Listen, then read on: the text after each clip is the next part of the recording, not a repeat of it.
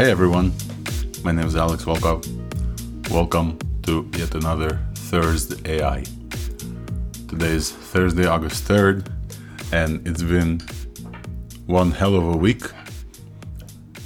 I honestly don't remember a week as intense as this one was for me personally, but also for many of my friends, old and new.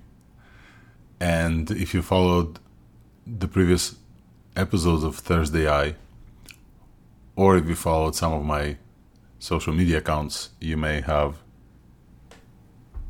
a slight glimpse as to why. However, even though big stuff is happening in one place, uh, I think it's very important to keep another place going. And this is a summary podcast recording of today's ThursdAI Space, uh, which we usually record on Twitter with a bunch of friends. And later I try to summarize either manually or using AI.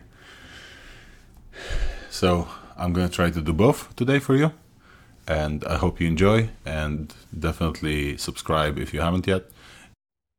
Just before we get started, I wanted to shout out a few friends who helped me through this week, either by just being there or supporting over the phone, as there were some stressful periods and I appreciate all of you.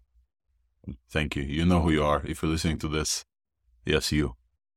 And with that, let's get started to summarize the latest and greatest in the world of AI since past Thursday.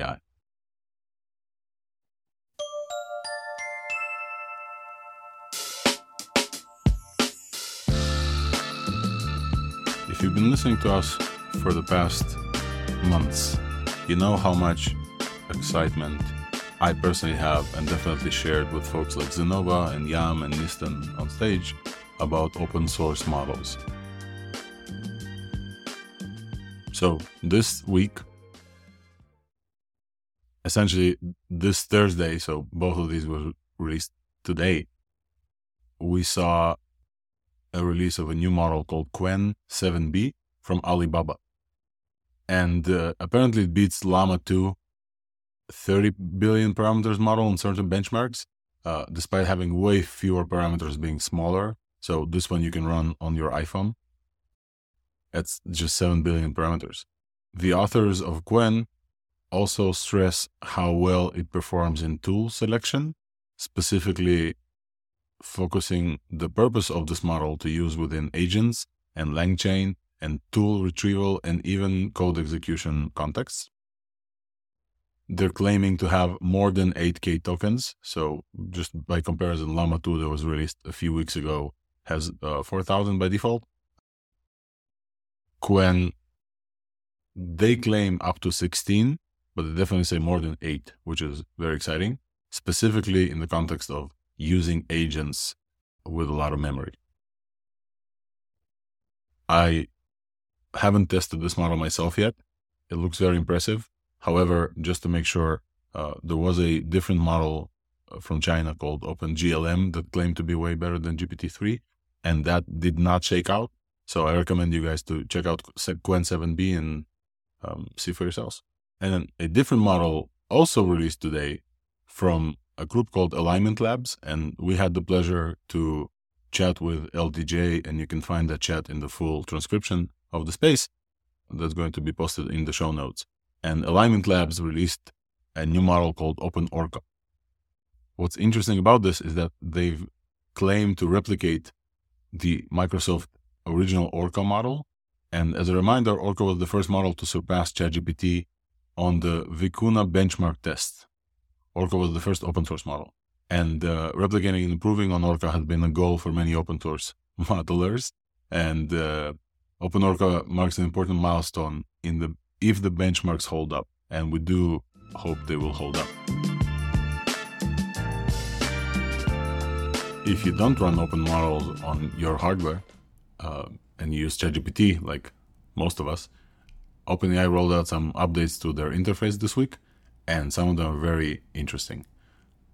I think prompt examples is helping new users to better understand how to interact with ChatGPT and uh, they're releasing this just before the school starts, right? And uh, we saw some interesting metrics going online that ChatGPT is starting to lose users, and I think most of us concluded that this is because you know school is out for the summer and it's back to school soon, and I think the prompts is to welcome a lot of new users and help them get started. Additionally, they released chat responses, which essentially other places had. Bing had this for a while. Poe.com had this for a while. I think even for uh, their GPT-4 version. And those will essentially suggest replies for you to the thing that GPT-4 just told you about, which is very interesting because this assumes that those suggestions running a different GPT-4 model know the context of a conversation and then suggest two or three, I, I'm not even sure how many they're showing, answers. So you can just click one instead of typing. This becomes very interesting considering the fact that ChatGPT is free and this is yet another way for OpenAI to collect data to make their models better. And an additional thing that I had in my mind, which may be a little crazy, is that if you just keep clicking, then it's essentially the model talks to itself, which is almost agentic in behavior. If you just don't even read what it suggests, you just click and click. Additional small improvements is finally GPT-4 is going to be the default, and also the interface will revert back to the previous mode that you've used. So if you use Code Interpreter and then you open a new tab, you'll end on Code Interpreter, which is really nice. And you should see those changes soon appear on your account as well.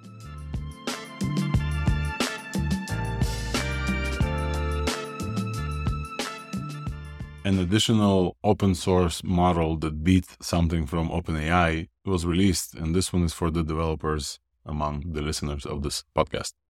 Uh, if you use any type of embeddings, which turns your text or your user's prompts into some numbers that these models understand, uh, you've likely used OpenAI's ADA 002 embedding model, which they keep making cheaper and faster. And so far, it's used in many AI applications that do retrieval augmented generation or RAG.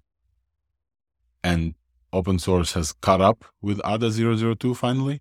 And now we have a model called GTE and GTE Large uh, that was released and does open source embeddings that could be useful for offline applications, or if you just don't want to pay OpenAI and send your data or your customer's data in there.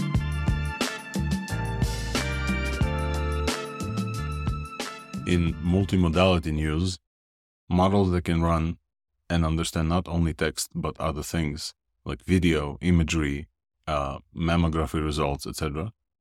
Google released MedPalm M. So previously they had a model called MedPalm, uh, which is based on their large language model Palm E. Um, this one is focused on medical use cases. And MedPalm M is their attempt at doing this in a multimodal fashion. What does multimodal mean in this regard? Their model is able to take in dermatology uh, pictures, mammography scans, genomics, radiographs, radiology reports, uh, and other things that are not necessarily easily translated in text within the same model architecture. And then this model can perform different tasks while taking the context of those different modalities and potentially other text and medical knowledge and references into account when generating responses. The field of AI doctors has also come under some heat this week when several interesting people started saying that nobody should ever trust AI with medical results. And I wanted to draw a line in the sand for myself, and definitely I felt this was an agreement in the space that we had that this was just awful, awful advice. Specifically because second opinion as a concept already exists for human doctors. Doctors who are chronically underpaid, tired, overworked, cannot hold in their head all of the information relevant to each patient, not to mention their kind of history And uh, I personally believe that doctors that use AI or will use AI will serve me personally better than doctors that don't. An additional point was raised about hallucinations and who's going to take responsibility when an a hallucination will come and cause a potential harm to a patient. To which I say malpractice as a practice exists in the United States and other places. Not only that, so many people check WebMD before they go to the doctor and, and show them like, hey, I have this thing, I have that thing. I don't think AI will change that necessarily or cause significantly more harm. On the counterfactual side, many people around the world don't have access to good healthcare. Not even good, decent, basic healthcare. And democratizing this access around the world, I think, is a novel cause. And I definitely see how AI can help third world countries with no access to very high paid and uh, very expensive doctors and uh, medical staff. So, will I use an AI doctor right now to tell me how to take care of my child? No, not yet. Will I check in with it? Absolutely.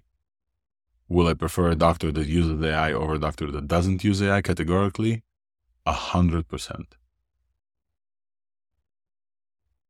If the full conversation of just about two hours interests you, I'll put a link in the show notes.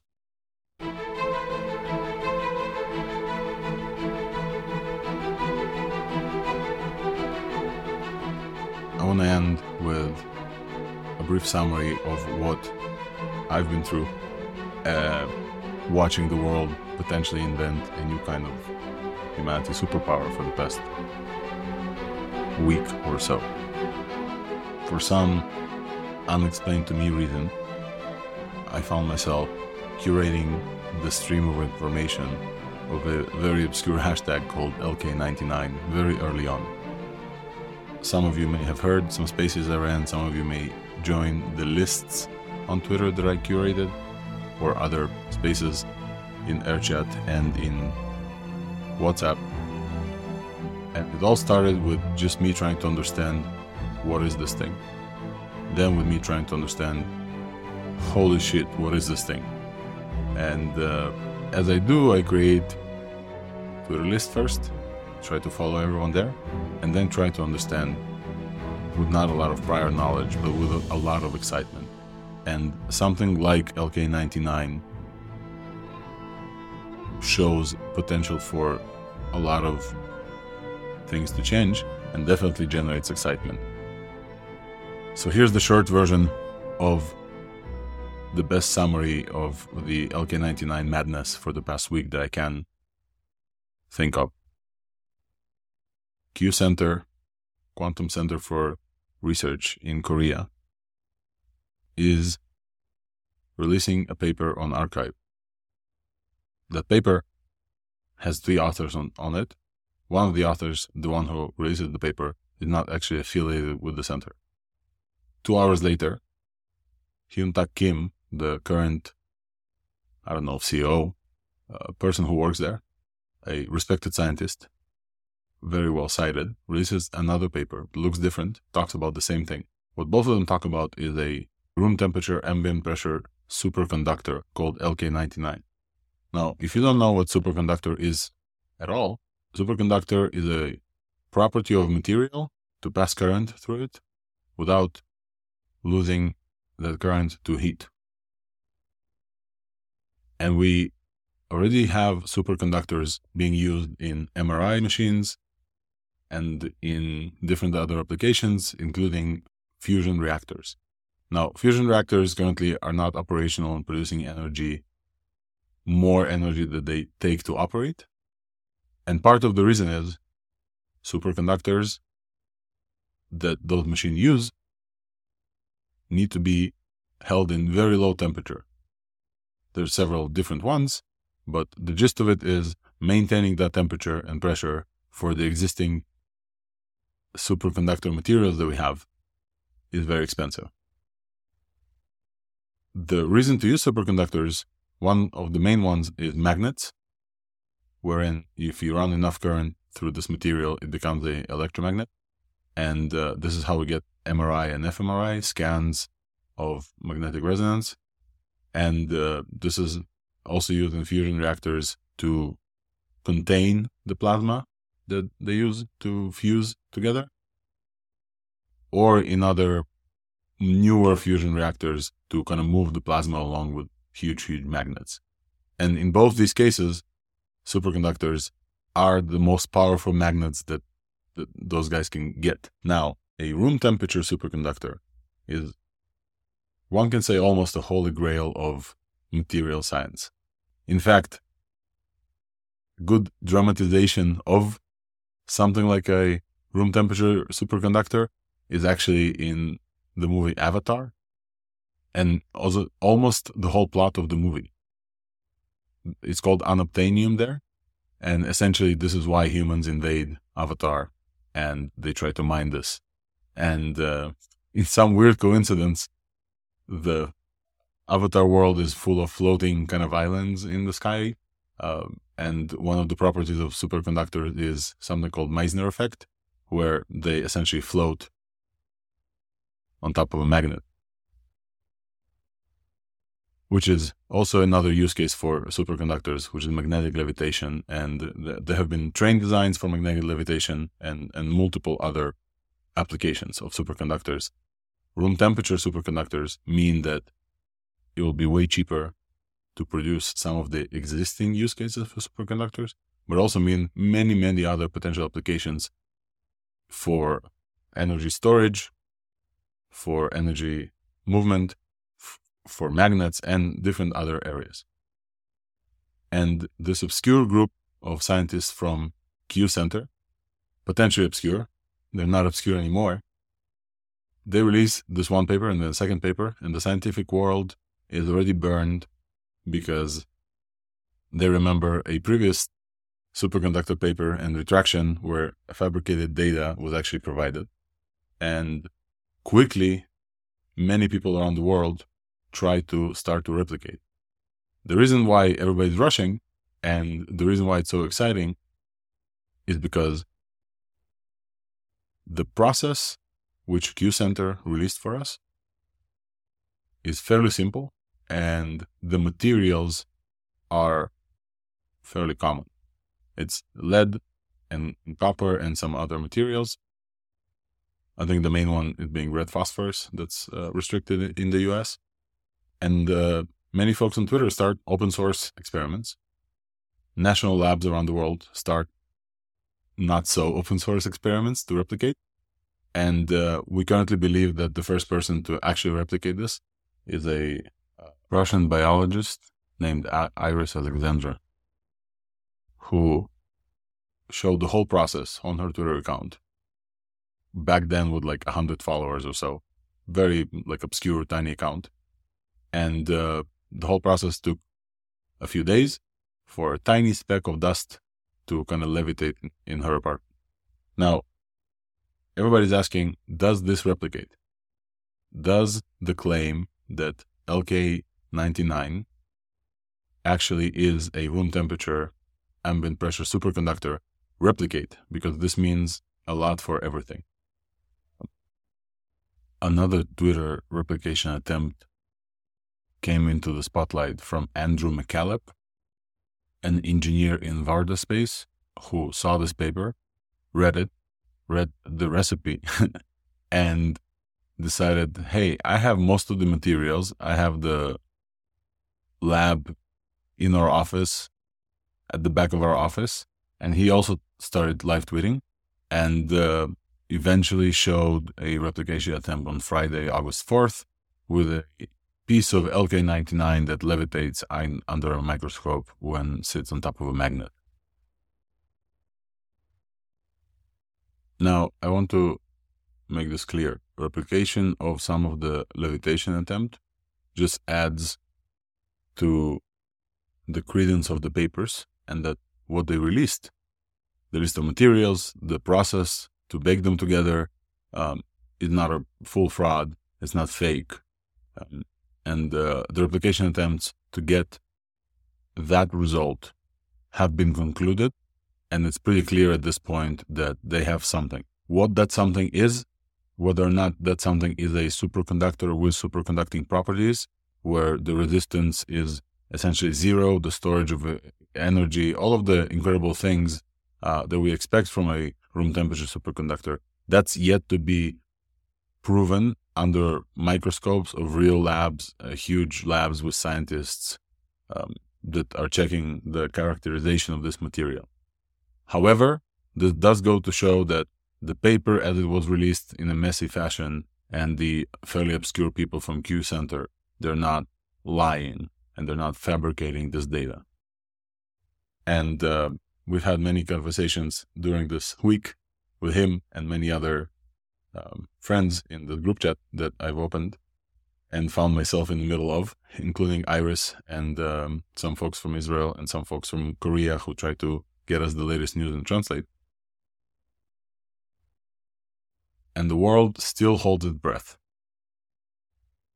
Hyun Tak Kim, the very respected scientist who raised the second paper, have gone on record and said that they're confirming and they're sure that what they have is a room temperature superconductor.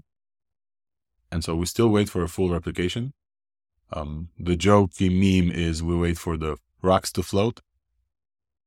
What we have seen for sure, with a video evidence that concludes that at least the way they synthesize this material, it's a definite superconductor, but for lower temperatures. I think they talked about 100 Kelvin, which is low, still low.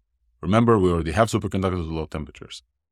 If everything else stops, just right now, many of the scientists that we've talked to last week, and I've talked to many, and I wasn't prepared for for this. I had to learn up really learn really quickly. Many of the scientists say that it's on its own is a very significant breakthrough because the materials to synthesize LK99 are lead and copper, way cheaper than the rare earth materials of previous superconductors that also need to get uh, generated in very low temperatures. So even if we stop replication attempts, even if we don't believe Q Center that they have what they say they have, uh, we already have incredible breakthrough. However, the speed with which this sample can be generated takes around 36 hours or so. And every every institute with a lab is probably trying to replicate something like this. And the reason why it's incredibly exciting is because it just affects everything with electricity. So I'll say again, this material change that humanity could potentially unlock, we're still waiting for full confirmation. We're still waiting for this ability to um, hold some amount of current to see if this is applicable to batteries and energy storage. We're still waiting for a lot of things. However, when you talk to physicists and physicists, their mind starts flying. I want to call out one specific physicist from Finland that we've talked to who started talking about uh, planes with no motors, uh, planes with just the wings coated in this material potentially, and then charged to ionize the air around it, for example. And uh, when physicists start to answer with why not because they are no longer restricted by these uh, very problematic materials that don't hold current well, then I think it's very exciting. I will say this the human element behind this is at least as interesting. The whole drama about the release, the professor who worked on this and then died and on his deathbed um, asked his two disciples to kind of continue his work. The origins of this go back to USSR. The people surrounding this try to replicate. Everything here is incredibly, incredibly interesting to me and some of the friends that I found this week, Sanghyun and Eitapai and several other folks. And I will definitely bring you more, maybe in a separate podcast, um, more information as I hadn't been able to be part of it from the very beginning. With that, I want to thank you for listening to ThursdAI today.